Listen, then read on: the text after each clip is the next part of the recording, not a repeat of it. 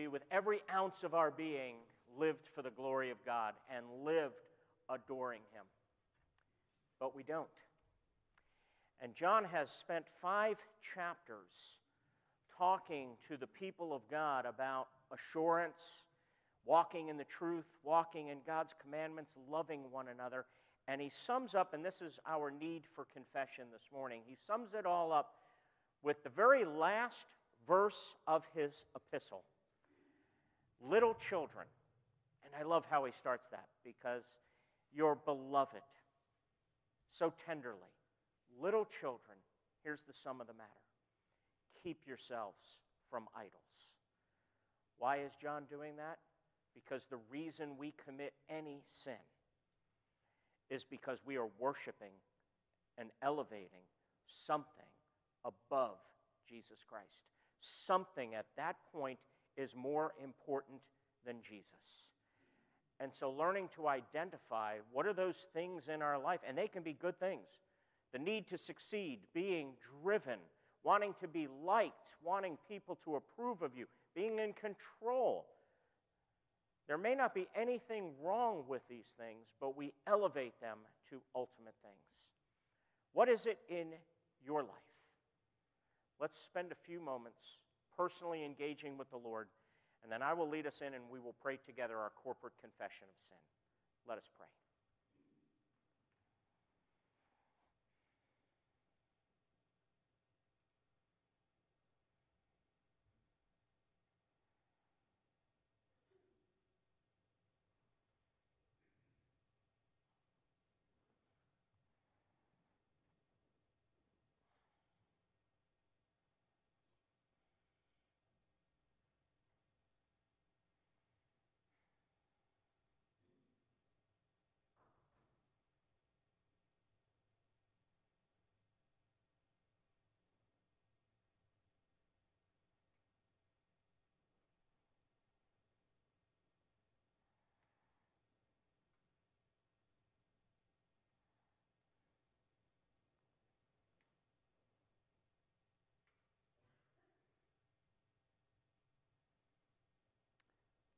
Friends, let us confess our sins together.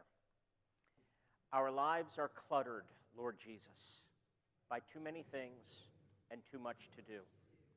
We are driven by the need to succeed and distracted from our service. We have often lost our way. Forgive us. Let us, like Mary, find the one thing that is needed and sit at your feet. Amen.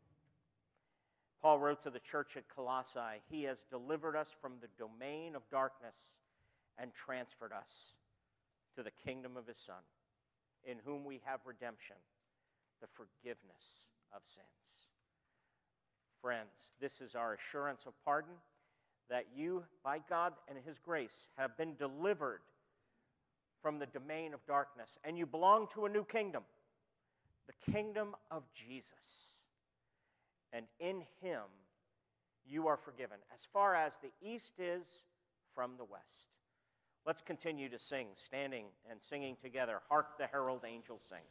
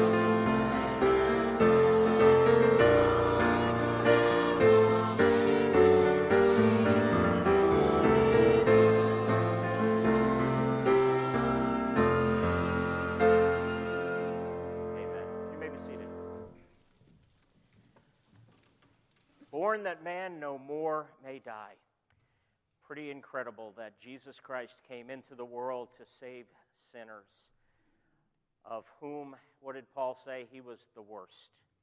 What a tremendous, tremendous praise. Jesus Christ, the only man ever born for the express purpose of dying and dying for us. Let's continue to praise him and commune with him in a time of prayer. Let us together pray the prayer that our Lord taught us, the Lord's Prayer, and then I will lead us in our pastoral prayer. Friends, let us pray. Our Father, who art in heaven, hallowed be thy name. Thy kingdom come, thy will be done, on earth as it is in heaven.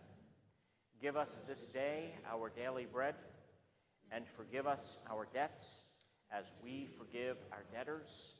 And lead us not into temptation, but deliver us from evil.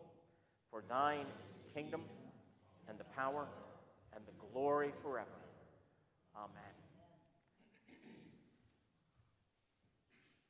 The psalmist says, Sing to the Lord a new song.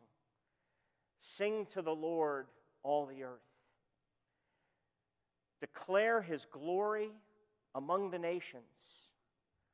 Tell of all his wonderful works. Tell of his salvation day to day. Our Father who art in heaven, we praise you for sending Jesus Christ to the earth to do for us what we could never do for ourselves and that is save ourselves. Lord, forgive us for all the ways that we do try to save ourselves, and then we deny that we're doing that. We try to make our lives perfect. We insist on our own way. We're driven to succeed. Rather than, as we prayed in our confession prayer, like Mary, sitting at your feet, beholding you, we do so many other things and we refuse to look at all the ways that we are saving ourselves or seeking to save ourselves. And Father, yet how do you respond? You sent Jesus Christ, born of a woman, born under law, to redeem those under law, that we might receive the full rights of your sons and daughters. You say of us that we are your beloved children whom you love. With us you are well pleased because we are in Jesus. Oh Lord, may we hear your voice above all the others during this Advent and Christmas season. There are so many voices ringing for our attention. Do we have our houses decorated right? Did we get the right gift? Are we doing this the proper way? Lord, there can be such a sense of unlimited obligation. Help us to sit at your feet and behold your wonder and your love and your glory, to experience Emmanuel, God with us. Father, we give you praise for the birth of Caroline Everly. We thank you, Father, and pray that there will not be a day that Caroline goes without knowing you, Lord Jesus. Thank you that she's been brought, that she has been birthed into a covenant home. And Lord, we just thank you for this gift. We pray for Grace's recovery and healing. We pray for Gary and Grace and Austin and Kyler, and we thank you that they are part of our family here. Lord, we pray for any who are hurting. We ask, Father, that part of their daily bread that we ask for is that you would give them comfort, that you would give them peace, that you would nurture them, that they would know that you are Emmanuel, God with us. And Father, as we open your word in just a few moments and come to the table, may we see Jesus. Open our hearts not to just learn information, not to just increase knowledge, but that we might with fuller hearts, say, Oh, come, let us adore him. Lord, my only wish for us as a people is that we have Jesus. We thank you and we pray in Jesus' name. Amen.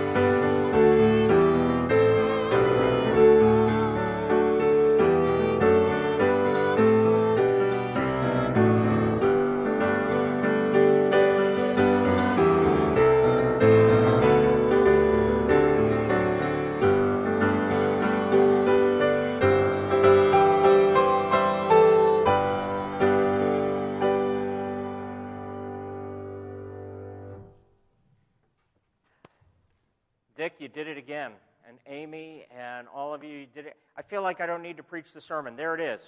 People need the Lord. That's exactly the message we need to get out to everyone.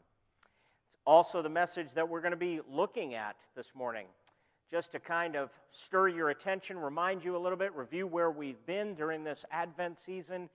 We've been kind of looking at uh, the topic of Jesus Christ, the inexpressible, indescribable gift.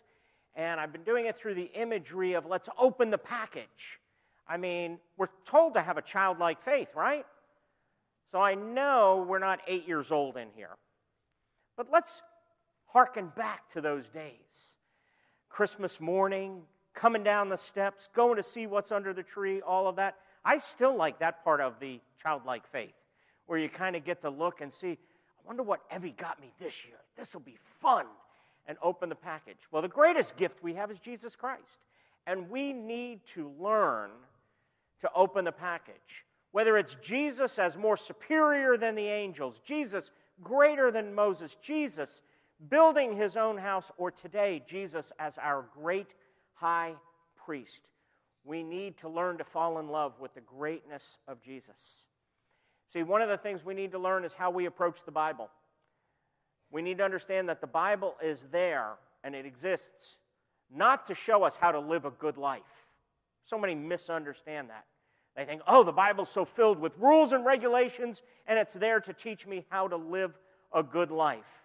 But it's much more there to show us how to meet God, whose grace we need, and we live a new life in response to that how God comes down into the lives of people like us who don't deserve His grace. We don't look for His grace. We don't even appreciate His grace after we've received it.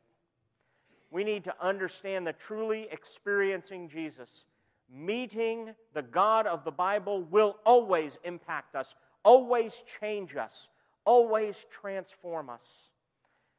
So, how does God come down and change us? There's probably no greater issue in life there is nothing more important.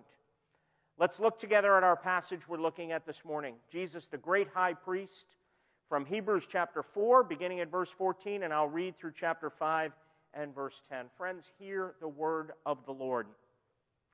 Since then, we have a great high priest who has passed through the heavens, Jesus, the Son of God. Let us hold fast our confession. For we do not have a high priest who is unable to sympathize with our weaknesses, but one who is, in every respect, has been tempted as we are, yet without sin. Let us then, with confidence, draw near to the throne of grace, that we may receive mercy and find grace to help in time of need. For every high priest chosen from among men is appointed to act on behalf of men in relation to God to offer gifts and sacrifices for sins. He can deal gently with the ignorant and wayward, since he himself is beset with weakness. Because of this, he is obligated to offer sacrifice for his own sins, just as he does for those of the people. And no one takes this honor for himself, but only when called by God, just as Aaron was. So also, Christ did not exalt himself to be made a high priest, but was appointed by him who said to him, you are my son. Today I have begotten you. As he says also in another place, You are a priest forever after the order of Melchizedek. In the days of his flesh, Jesus offered up prayers and supplications with loud cries and tears to him who was able to save him from death, and he was heard because of his reverence.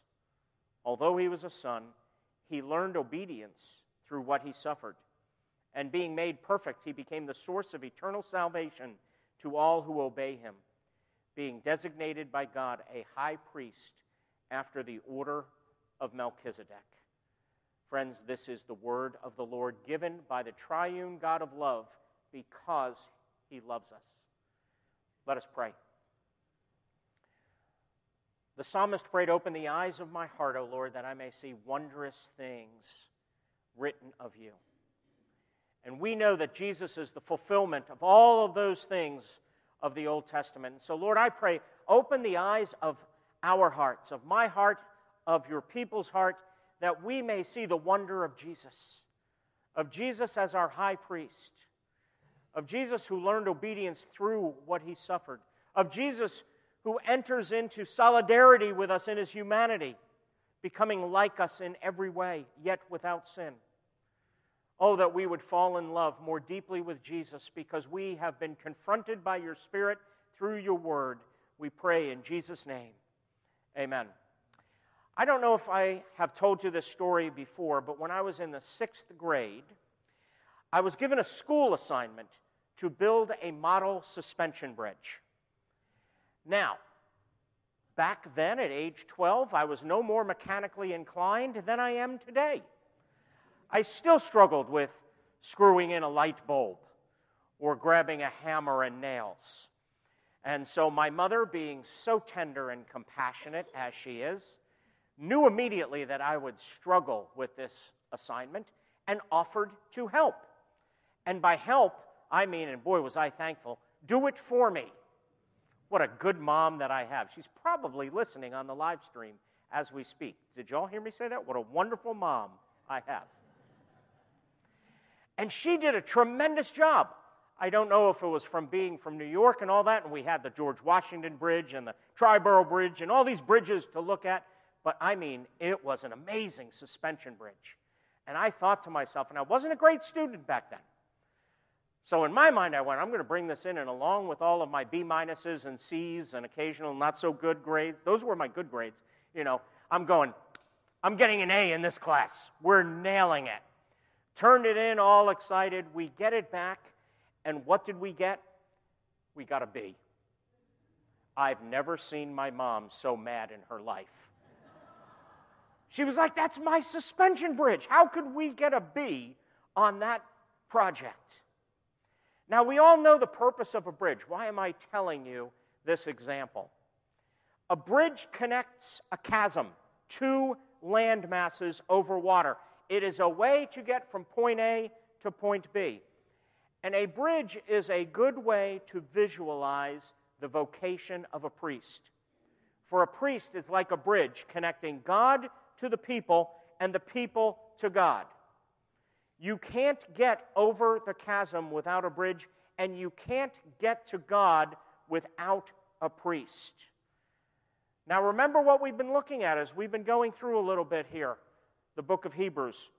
The writer to the Hebrews is talking to a people who are downtrodden, who are discouraged, who are ready to give up on the Christian life. They've been suffering, they've been hurting, and they're ready to call it quits. Let's go back to Judaism. Let's go back to our former way of life. And the writer to the Hebrews is saying, No, persevere, don't give up, keep going.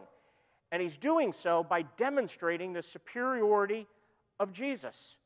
Jesus is greater than the angels. Jesus is the champion, the captain of our salvation. Jesus is greater than Moses. And now he says, Jesus is our great high priest. You cannot get to God on your own. The chasm is unbreachable. You can't get to God on your own. You need a great high priest. And we have an eternal high priest.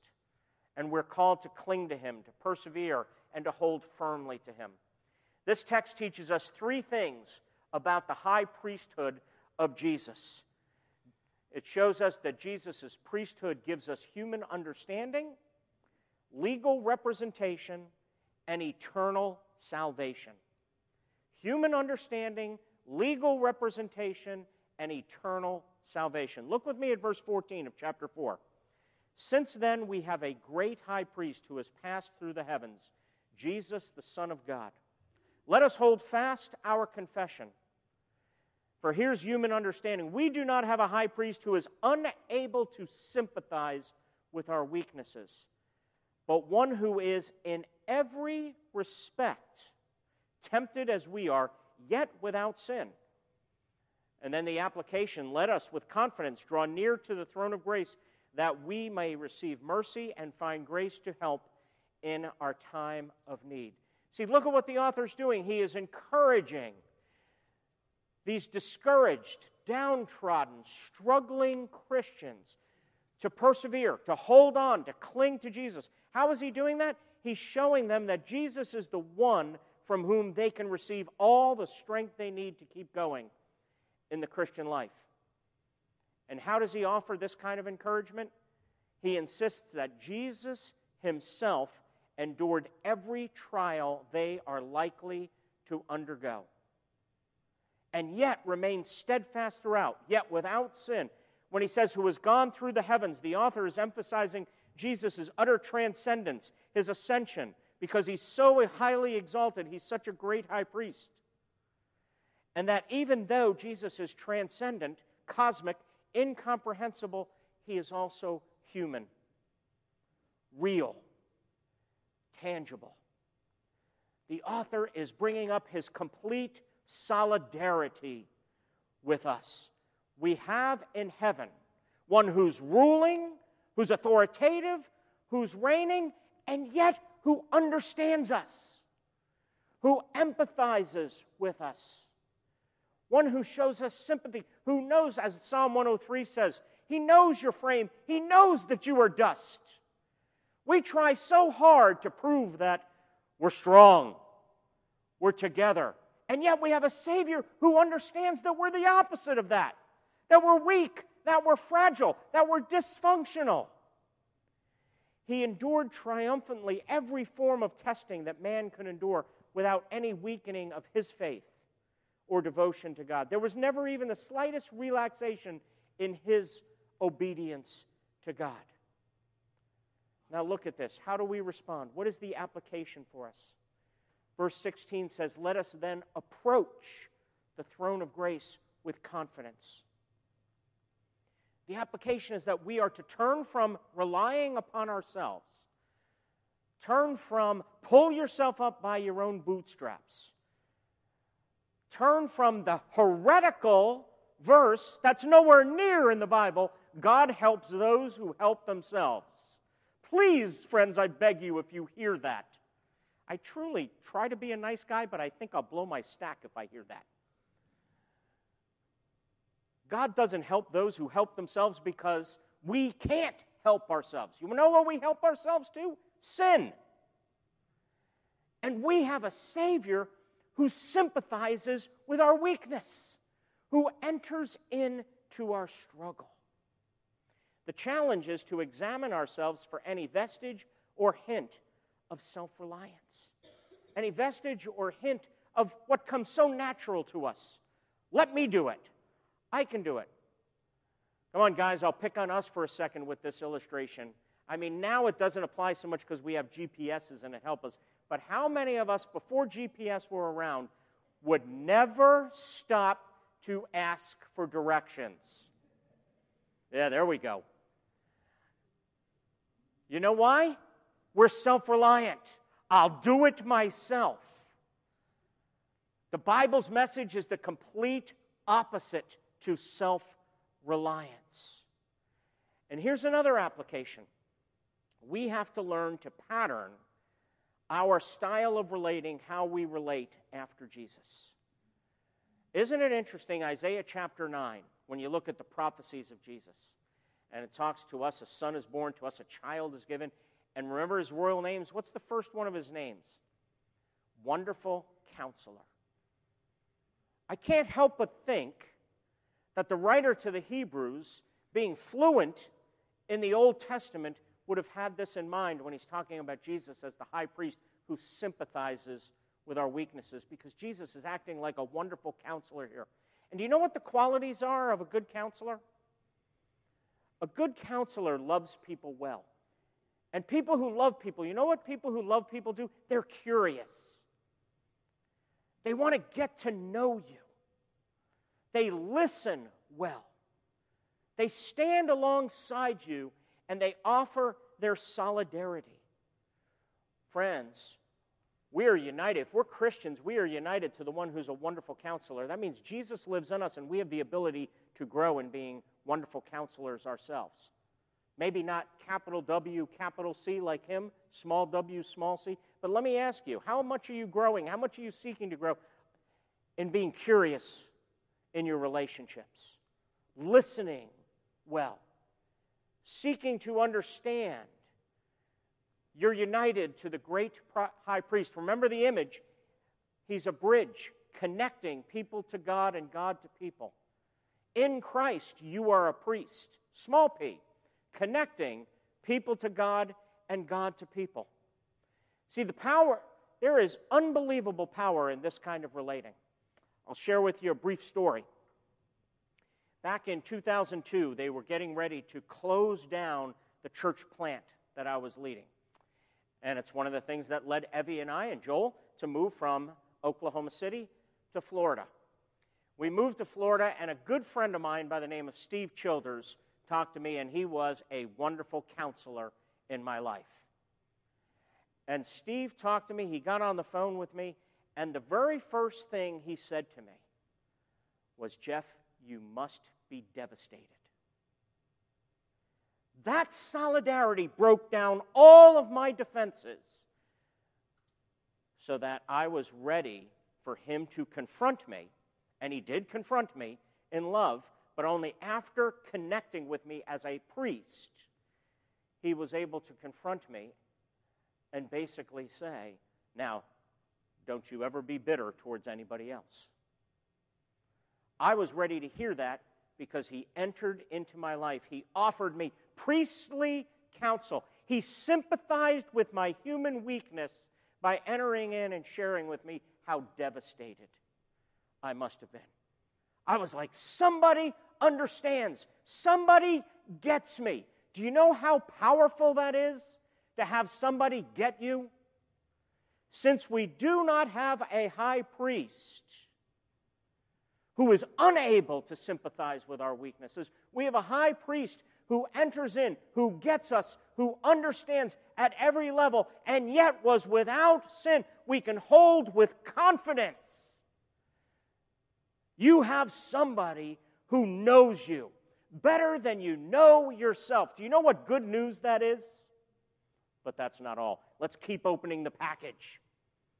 Legal representation the author now is moving directly to demonstrate Jesus' superiority by discussing the qualifications of Old Testament priests. He says, first, the high priest has to have the ability to sympathize with his people. Chapter 5, verses 1 and 2, he says, For every high priest chosen from among men is appointed to act on behalf of men in relation to God, to offer gifts and sacrifices for sins. He can deal gently with the ignorant and wayward since he himself is beset with weakness.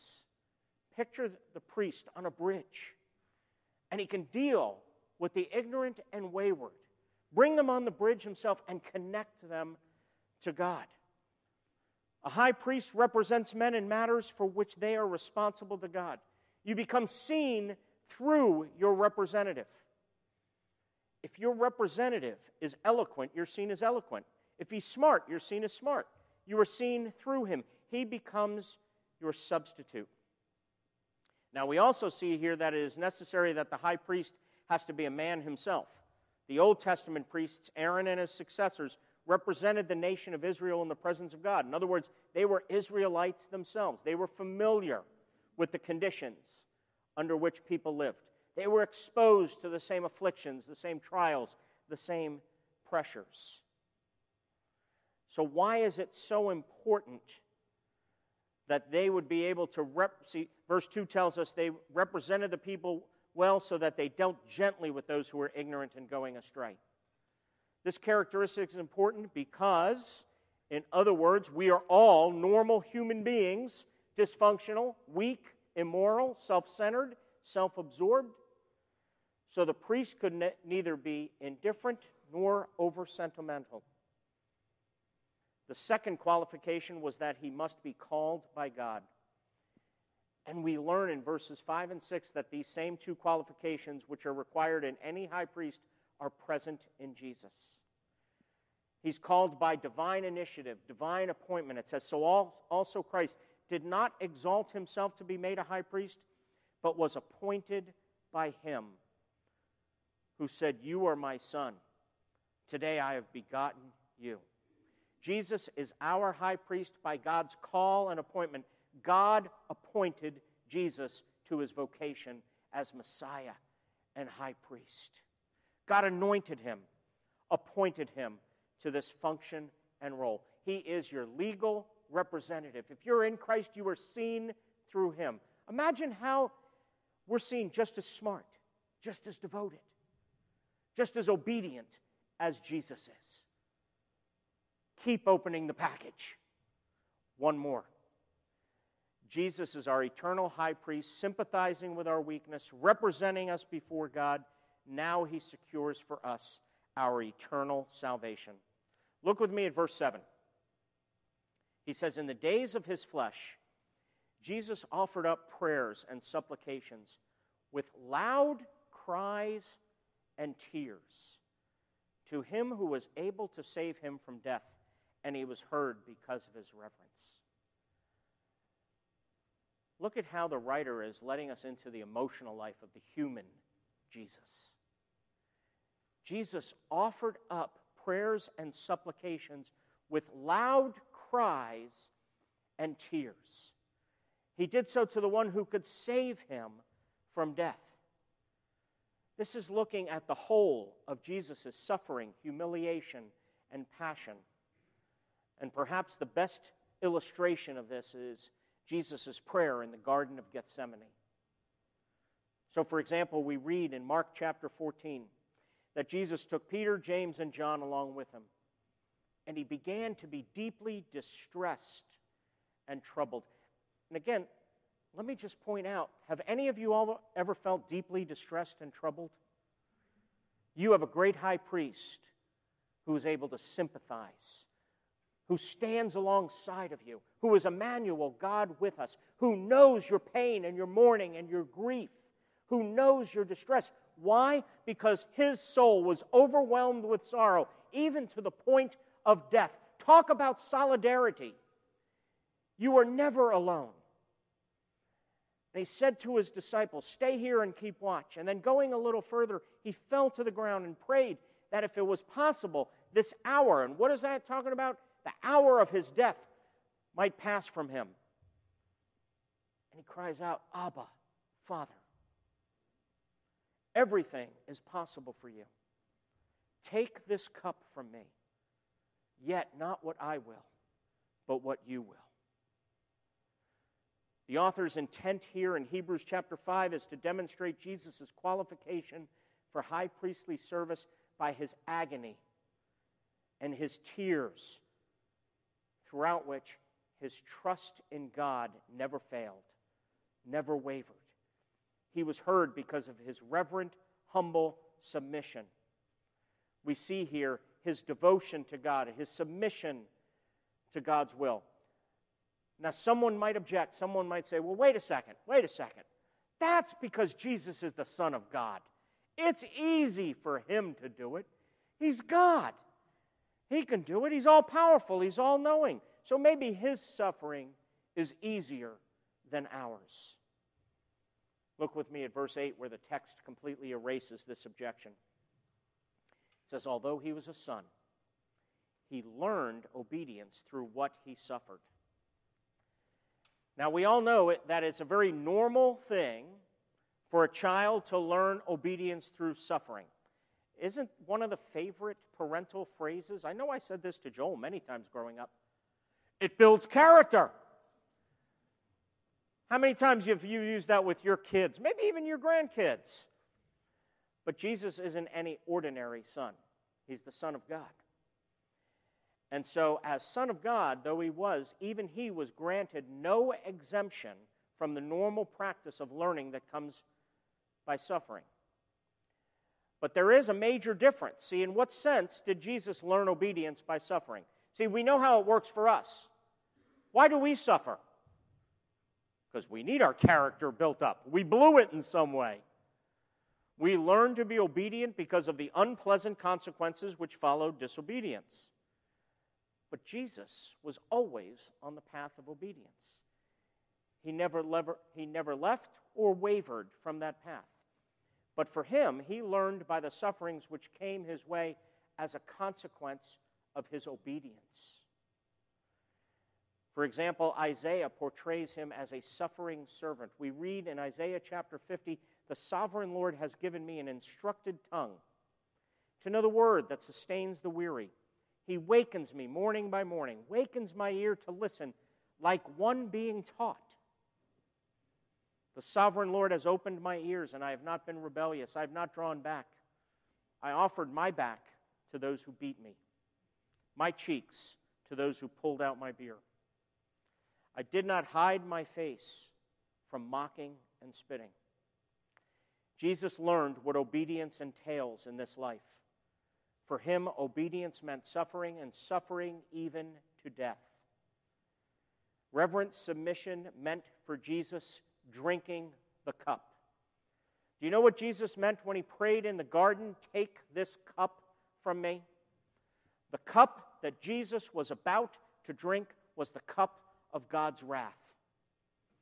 It was the cup of God's holy, just opposition to sin.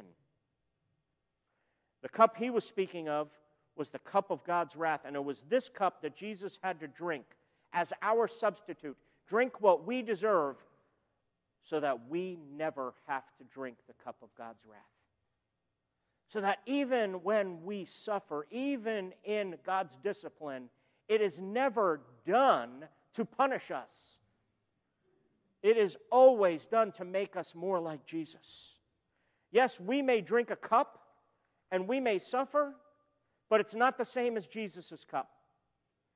Only Jesus, as our great high priest, that's why he himself is the bridge who connects you to God, who brings you to God, because he drank the cup of God's wrath so that you only get the cup of God's blessing.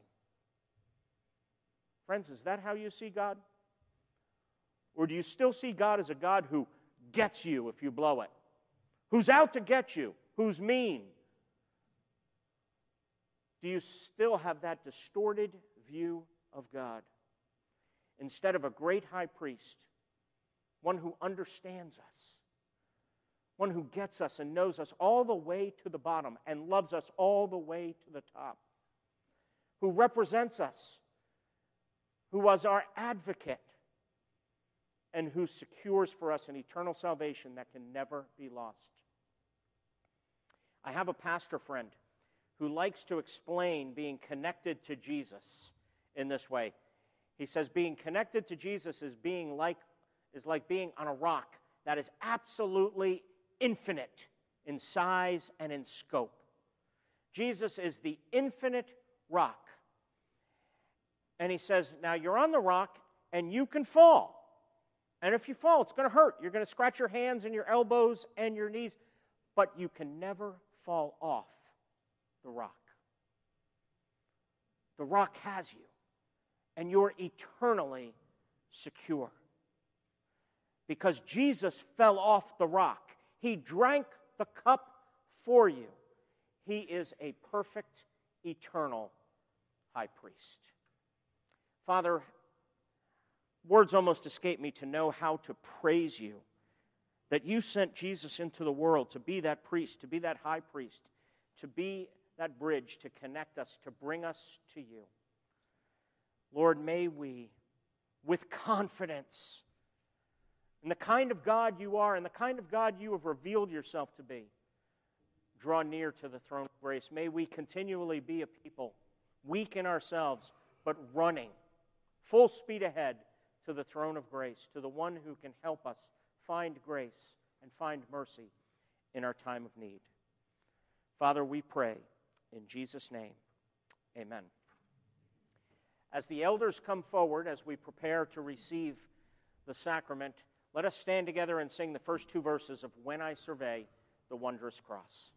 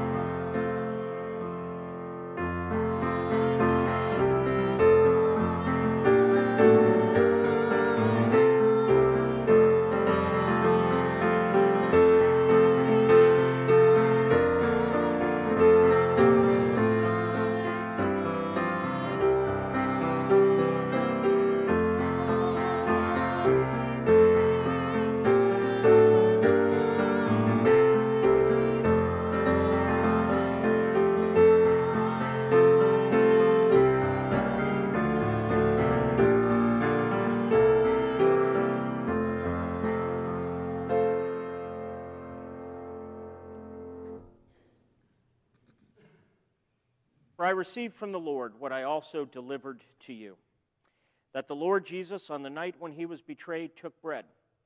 And when he had given thanks, he broke it and said, This is my body, which is for you. Do this in remembrance of me. In the same way, also, he took the cup after supper, saying, This cup is the new covenant in my blood. Do this as often as you drink it in remembrance of me. For as often as you eat this bread and drink the cup, you proclaim the Lord's death until he comes. Friends, if you are a baptized believer in the Lord Jesus Christ and a part of his church, you are invited to come and eat from Christ's table. This isn't my table. This isn't the elders' table. This isn't LOPC's table. This is the table of the Lord. This is Jesus' table, and it's a table spread far and wide with grace and with mercy. This is not a table with a high boundary around it saying, if you're not perfect, keep out. Remember what this says? This says, all who take it are proclaiming the Lord's death until he comes. Who did the Lord die for? Dysfunctional, sinful people. And so this is a table where Jesus has torn through the veil, invites us into his presence, and says, I want to feed you with myself. I give my power away so that you may live. Our greatest need in the world is to understand grace. I feel like we know less than what's on our thumbnail of the meaning of grace. So, the invitation that the Lord gives to us is that if you see your need for Jesus, you see your need for grace, you understand that you're weak and sinful, that you're struggling, that you're dysfunctional, join the human race and come and fly to Jesus. He has open arms waiting to receive you. He's the object, He is the host of this table, and this is His hospitality. He is spreading His meal, He is spreading out, He is giving you the best. He's giving you Himself. Only if you're not ready to come to Jesus, only if you're saying, I know Jesus is not for me. I would say then you let the elements pass by, but friends, I invite you, ask Jesus to make himself real to you. I bet he shows up. And that might be scary, but it's worth it. Keep coming. Keep asking Jesus to make himself real. And my Christian friends, you need to ask Jesus to make himself more real to you. We need to, like Mary, sit at his feet.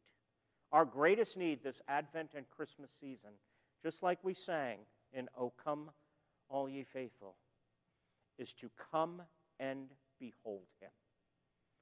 May we behold him in this sacrament, dying, rising, and living for you. Father, as we receive from you, this is not a time, we give to you by receiving. May we receive your grace. This is a means of grace where we're reminded how much you love us and we pray, open the eyes of our heart that we may see and behold your gift to us, your laying down your life on our behalf, your drinking the cup of wrath so that we can drink the cup of your blessing. Lord God, set apart these elements for their holy use. We pray in Jesus' name. Amen.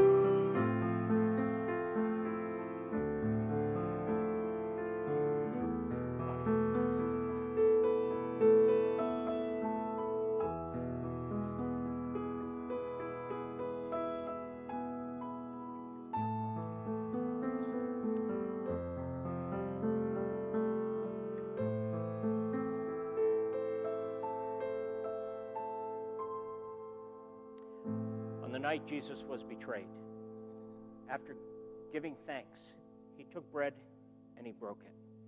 And he said, This is my body, which is given for you. Take and eat. Do this in remembrance of me.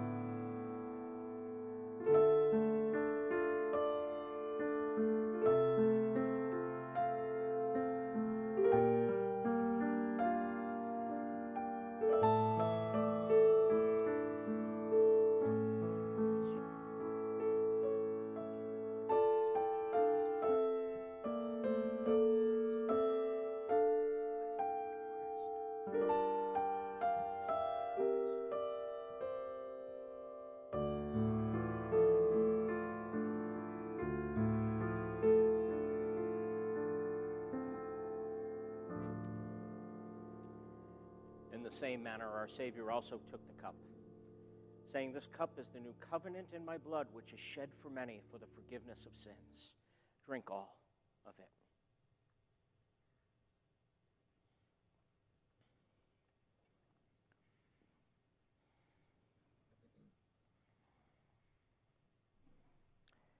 Your word tells us that your thoughts are not our thoughts, your ways are not our ways. And probably the most amazing of all of your thoughts and ways is the thought that you would even dare and accomplish our salvation.